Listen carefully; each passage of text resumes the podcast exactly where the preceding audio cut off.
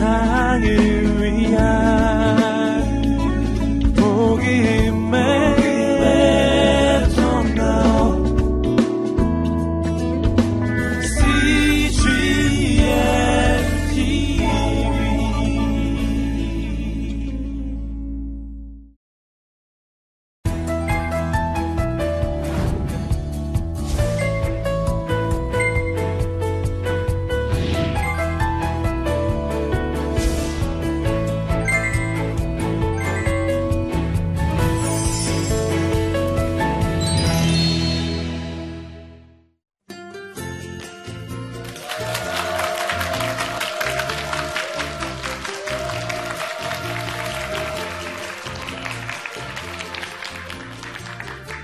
안녕하세요. 저는 이화여자대학교 특수교육과에서 학생들을 가르치고 있는 이소현 교수라고 합니다.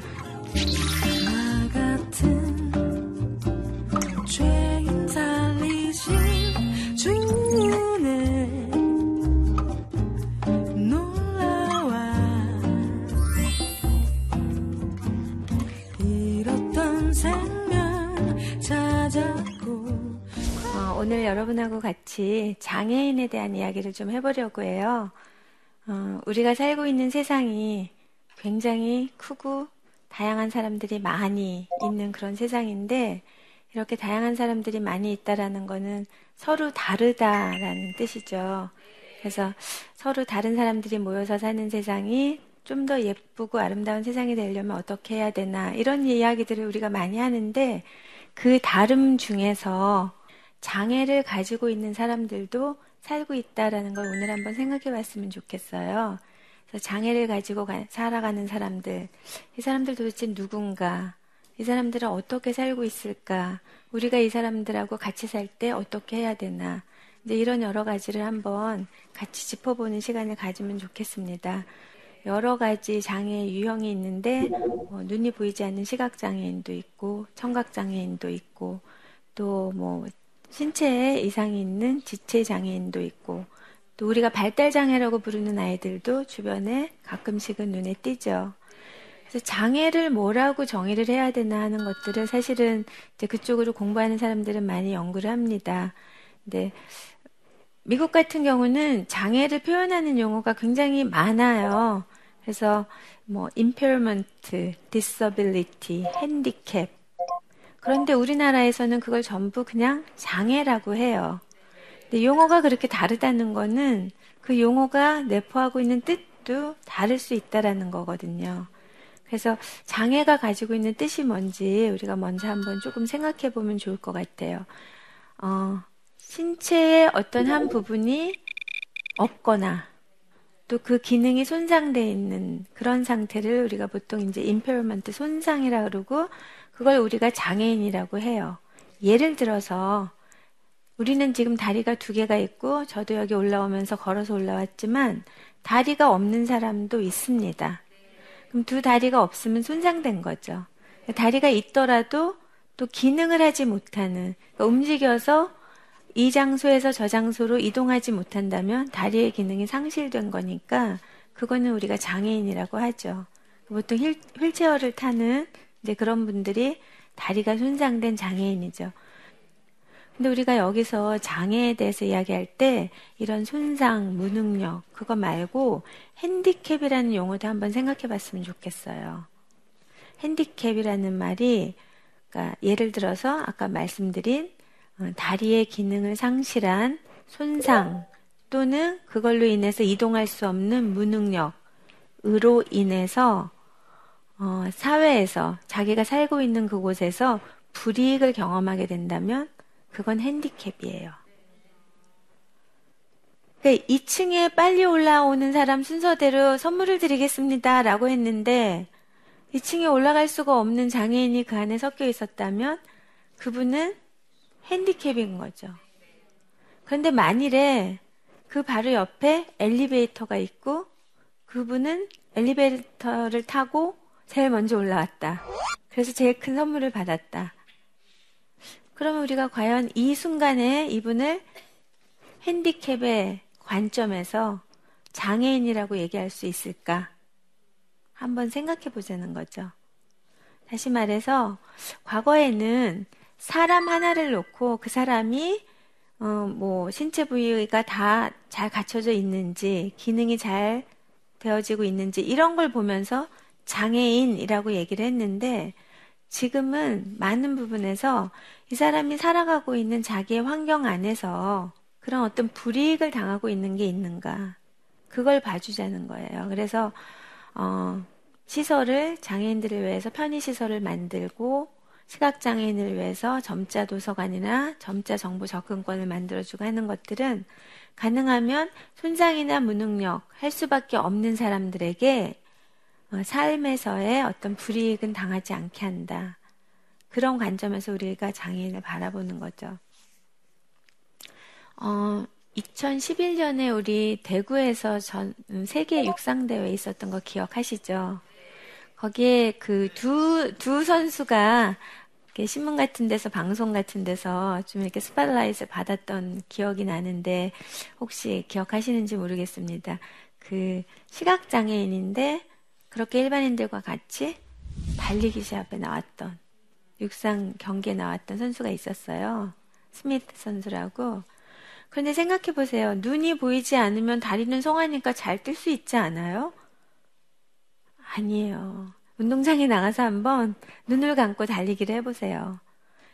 우리가 눈을 뜨고 앞을 바라볼 수 있다라는 거는 이 균형 감각.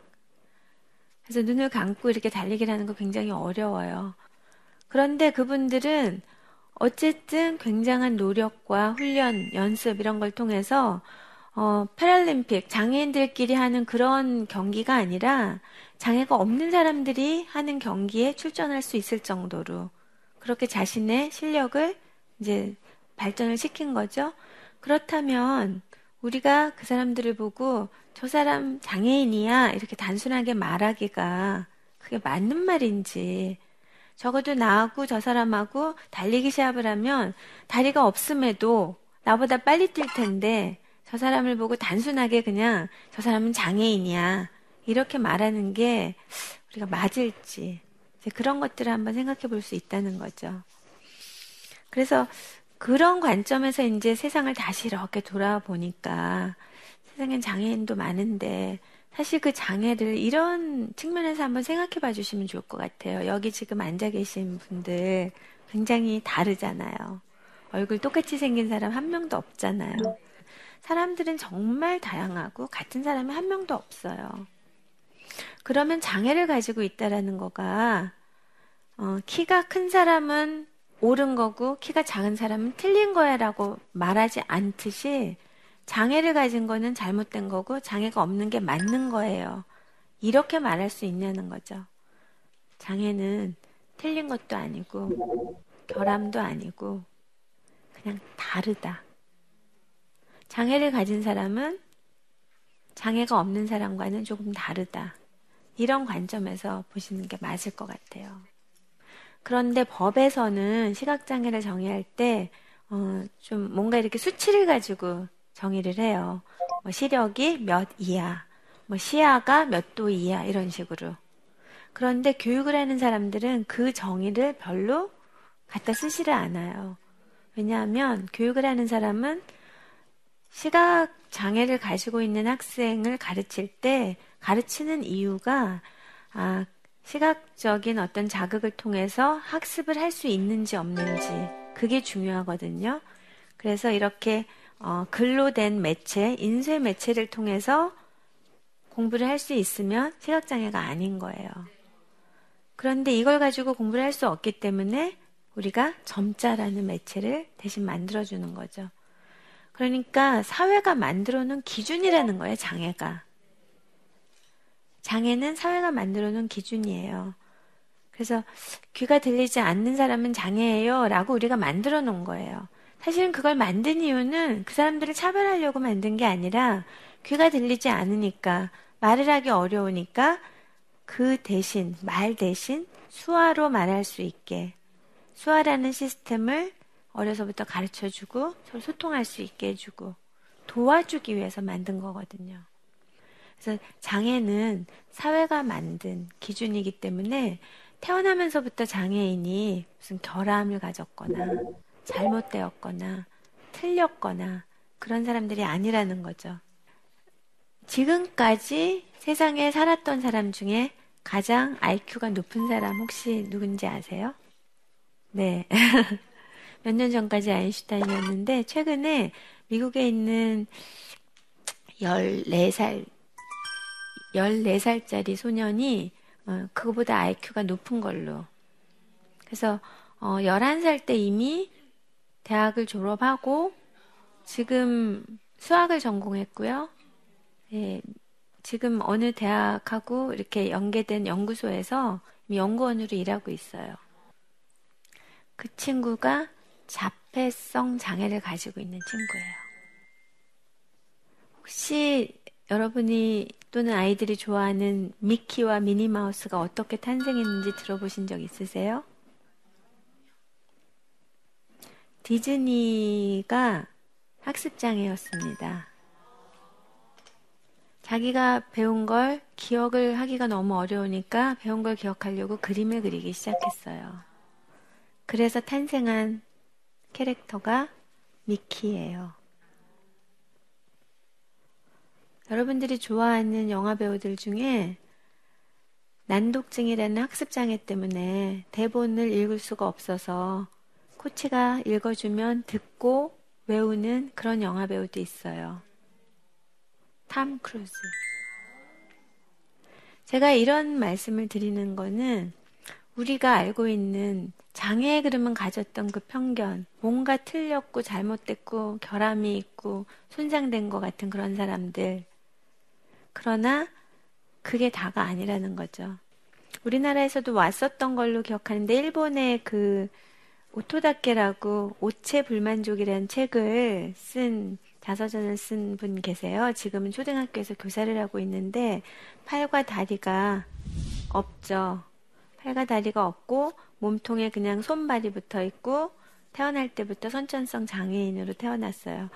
그분이 쓰신 그 자서전 오체불만족이라는 책을 보다 보면 그 달리기 시합하는 중에 운동회에서 초등학교 때 달리기 시합하면 친구들 다 뛰어가고 혼자 마지막까지 남아서 뒤뚱뒤뚱 끼우뚱 끼우뚱 그렇게 뛰어가는 모습을 보고 정말 천지가 고요해진 가운데 엄마들이 스탠드에서 구경하다가 훌쩍훌쩍 우는 장면이 나와요. 그때 보면 이제 엄마들이 그러시죠. 음, 운동회라고 아이들이 다 뛰어야 되냐. 다리가 없으면 안 뛸 수도 있지. 왜 저 아이들 꼭 뛰게 해서 저렇게 힘들게 하냐.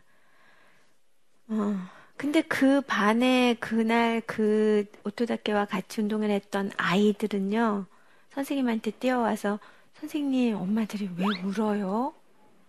오토가 달리기를 하면 느리게 하는 건 당연한 거고, 저렇게 뛰는 게 당연, 너무 다, 오토가 좋아서 달리기를 하는데, 달리기 시합을 나가려고 얼마나 열심히 준비했는데, 오토가 좋아서 달리기 하고 있는데 엄마들이 왜 울어요?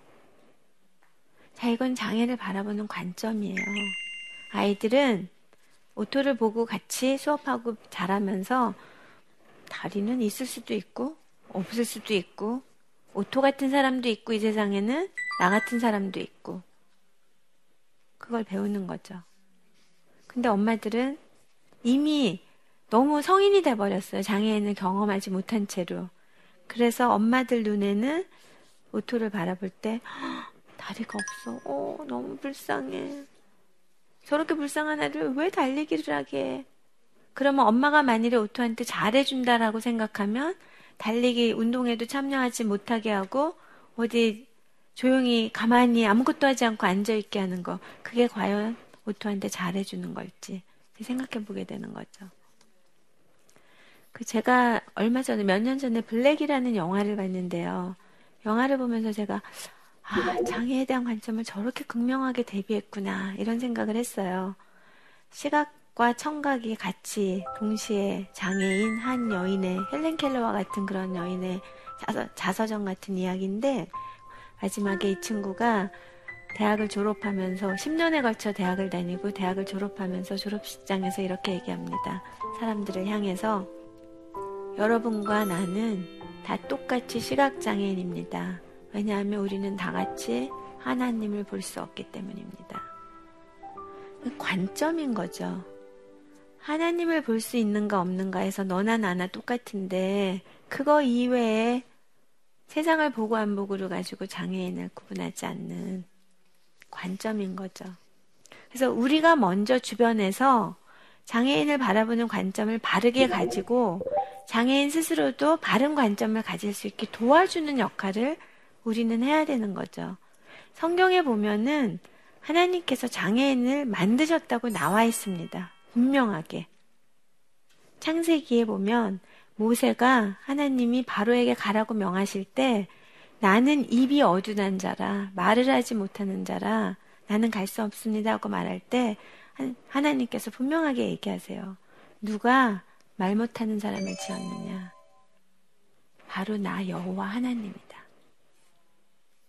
근데 그러면 하나님께서 왜 장애인을 만드셨을까요? 그것도 분명하게 성경에 나와 있습니다.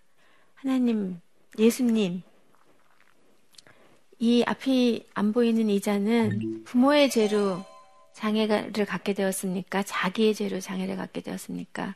묻는 제자들에게 예수님이 분명하게 대답하시죠. 부모의 죄도 아니고, 자기 자신의 죄도 아니고, 하나님께서 그의 하시고자 하는 일을 나타내고자 하심이라 하셨어요.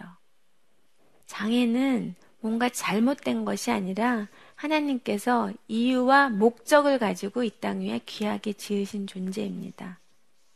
그래서 그 장애인들을 바라보는 시각은 적어도 크리스찬 같은 경우는 적어도 그 바른 시각으로 바라봐야 된다는 거죠. 수많은 사람들이 장애가 잘못됐다고 생각하기 때문에 동정 또는 어떤 절, 무조건적인 도움, 지원 이런 걸 생각하는데 사실 장애인을 바르게 이해하고 나면 그냥 장애가 있는 사람과 없는 사람 다 똑같이 하나님이 이 세상에서 함께 살으라고 지어주신 그런 귀한 존재라는 거죠. 저희가 그림 하나 같이 보실 건데요. 자폐성 장애를 가지고 있는 고등학생이 그린 그림이에요. 서울대공원에 갔다 와서 동물들을 그렸어요. 제가 동물들을 세보니까 한 20가지 종류가 있더라고요. 뭐 초식 동물부터 육식 동물까지 다 저렇게 다양하게 모여 있는데 그 동물들이 얼마나 평화로워 보이고 아름다워 보이는지 저 안에 네모 칸 안에 원래 서울대공원 이렇게 그 친구가 썼어요. 근데 저희가 그 서울대공원 글자를 빼고 저걸 딱 보는 순간 제가 하나님께서 이 세상을 처음에 지으셨을 때 그 모습이 아닐까? 이렇게 많은 동물들이 서로 으르렁거리는 게 아니라 저렇게 화합 하는 모습으로 저렇게 있는 그림이 너무 아름다워서 창세기 말씀, 하나님께서 세상을 만드실 때 차례차례 만드시면서 보시기에 좋았더라, 보시기에 좋았더라, 보시기에 좋았더라. 마지막에 창세기 1장 31절에 가면 다 만들고 나서 저렇게 말씀하세요. 하나님이 지으신 그 모든 것을 보시니 보시기에 심히 좋았더라. 저는 저거를, 저 말씀 읽을 때마다 너무 행복해해요. 모든 것을 보시니 심히 좋았더라. 하나님은 하나님이 만들어 놓은 모든 것들이 다 어울려서 화목하게 화합하면서 그렇게 살아가는 모습을 꿈꾸시면서 세상을 지으신 것 같아요. 저 안에는 장애를 가진 사람도 있고 장애가 없는 사람도 있고 정말 많은 유형의 다양성을 가진 사람들, 나이가 많은 사람, 어린 사람, 뭐 또 외모적으로 서로 다른 사람, 그런 모든 사람들이 섞여 있을 때 그 섞여 있는 채로 서로 구분하거나 차별하지 않고 필요에 의해서 서로 도와주면서 그렇게 살아가는 모습을 보시지 않았을까. 하나님께서 이 땅 위에 장애를 가진 사람을 만드셨을 때는 그 장애로 인해서 참 힘들고 불편한 것들이 참 많이 있습니다. 가족들 너무 많이 힘들어해요. 그런데 그 힘들게 살아가는 그 장애인과 그 가족들 옆에 장애가 없는 우리들을 지어 놓으신 거예요. 내가 이 땅 위에 함께 지었으니 너희들은 함께 행복하게 잘 살아라. 우리가 만들어가고 있는 세상이 정말 하나님이 처음 만드셨을 때 그 꿈꾸셨던 아름다운 세상을 우리가 정말 살아가고 있는지 조금 생각해 보면 좋을 것 같아요. 우리가 한 사람 한 사람이 변해서 한 사람 한 사람이 장애에 대한 생각을 조금씩 조금씩 바꿔가면서 아 장애인도 나와 똑같은 장애가 있다라는 것만 다른 그런 사람들이구나. 그래서 필요한 것들을 도와주고 지원하고 또는 그 사람들이 어, 또 세상에서 같이 역할을 할 수 있게 자리를 내어주고 그런 모습으로 함께 살아가면 정말 멋진 세상이 되지 않을까 생각이 됩니다. 감사합니다.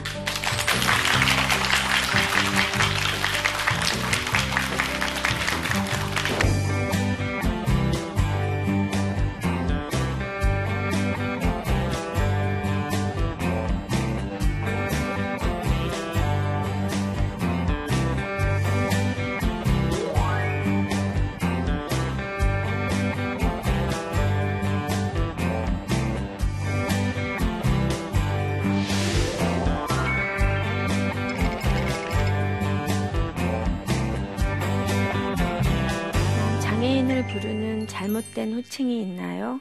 올바른 호칭은 무엇인가요? 어, 장애인 관련해서 여러 가지 많은 용어들을 쓰고 있는데요. 어, 이제 자, 우리가 당사자라는 말을 써요. 이제 스스로 장애이신 분들, 그분들이 사실은 조금 싫어하는 호칭들이 있기는 해요. 그래서 과거에 우리가 문화적으로 한국 문화에서 장애에 대해서 좀 잘못된 편견들이 있었거든요. 그러니까 장애가 조금 부족하고 뭔가 잘못돼 있고 뭐 그런 생각들을 가지고 있었기 때문에 거기서 오는 호칭들이 많이 남아 있었어요. 그래서 특히 예를 들어서 뭐 어, 청각 장애인이나 말 못하는 사람 벙어리 이런 거뭐 그런 거 싫어하세요. 그러니까 청각 장애인, 시각 장애인 그거 외에 맹인 뭐 이런 거 괜찮은데 뭐 봉사, 소경 이런 말 싫어하세요. 그러니까 그게 다 의미를 전달하기 위해서 한자로 이렇게 풀어보면 다 맞는 말이긴 하지만 그러나 이제 본인들이 싫어하는 용어를 굳이 쓸 필요는 없고요. 미국 같은 경우는 사람을 먼저 하고 그 뒤에다 장애를 달아요. 예를 들어서 정신지체인을 이야기할 때 mentally retarded child 이러면 정신지체가 앞에 나오니까 이게 너무 강조가 되고 아이가 뒤에 나가면 아이가 덜 강조된 것 같은 거, 사람이 덜 귀하게 여겨지는 거죠. 그래서 사람을 앞으로 해서 child with mental retardation. 그렇게 하면 아이는 아이인데 다 똑같은 아이인데 그 중에 하나 특징으로 장애도 가지고 있다. 이렇게 되는 거죠.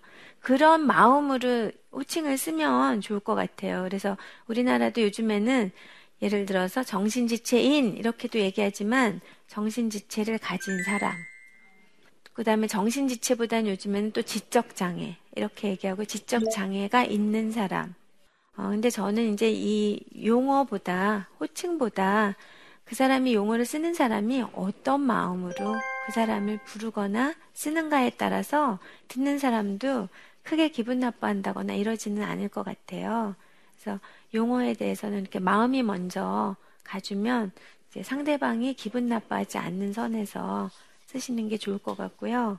그래서 성경에서도 네. 그 옛날에 쓰던 용어들 다 많이 개정 개혁하면서 다 없어지고 절름발이 이런 거 지체장애인으로 바꾸고 그런 작업들을 한번 했거든요. 그래서 거기에 이렇게 보시고 근데 옛날 성경 보시면서 그거를 막 공개적인 자리에서 읽다 보면 좀 실수할 때가 있어요. 그래서 그런 건 조심하시면 좋을 것 같아요. 두 번째 질문은 장애인을 보면 자연스럽게 안타까운 마음이 들기도 하는데 잘못된 걸까요? 이렇게 질문하셨어요. 어, 안타까우셔도 됩니다. 왜냐하면 우리나라에서 지금 장애를 가지고 살아간다는 거는 무척 힘듭니다.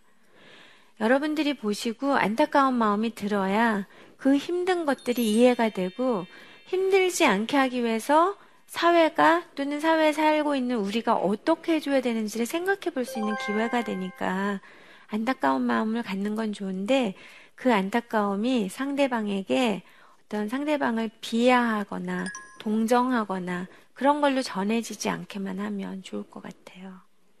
오늘은 이제 장애에 대해서 좀 편견을 넘어서서 우리가 장애가 어, 어떤 의미를 갖고 있는지 하나님이 장애인을 왜 만드셨고 또 우리에게 함께 살라고 하셨을 때 어떤 의미가 있는 건지 같이 한번 어, 생각해 보는 시간을 가졌습니다. 어, 장애인에 대해서 장애에 대해서 앞으로 어, 조금 더 어, 편견을 넘어서는 그런 방향으로 생각을 바꾸시게 되었다면 제가 오늘 강의를 한 보람이 있는 것 같습니다. 감사합니다.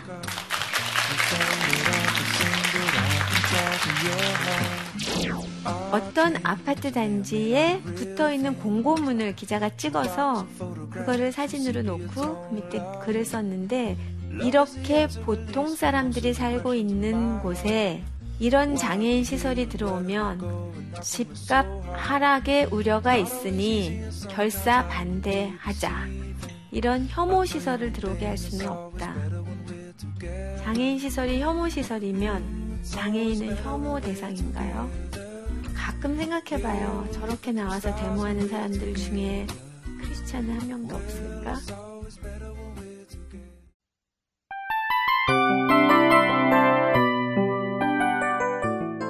이 프로그램은 청취자 여러분의 소중한 후원으로 제작됩니다.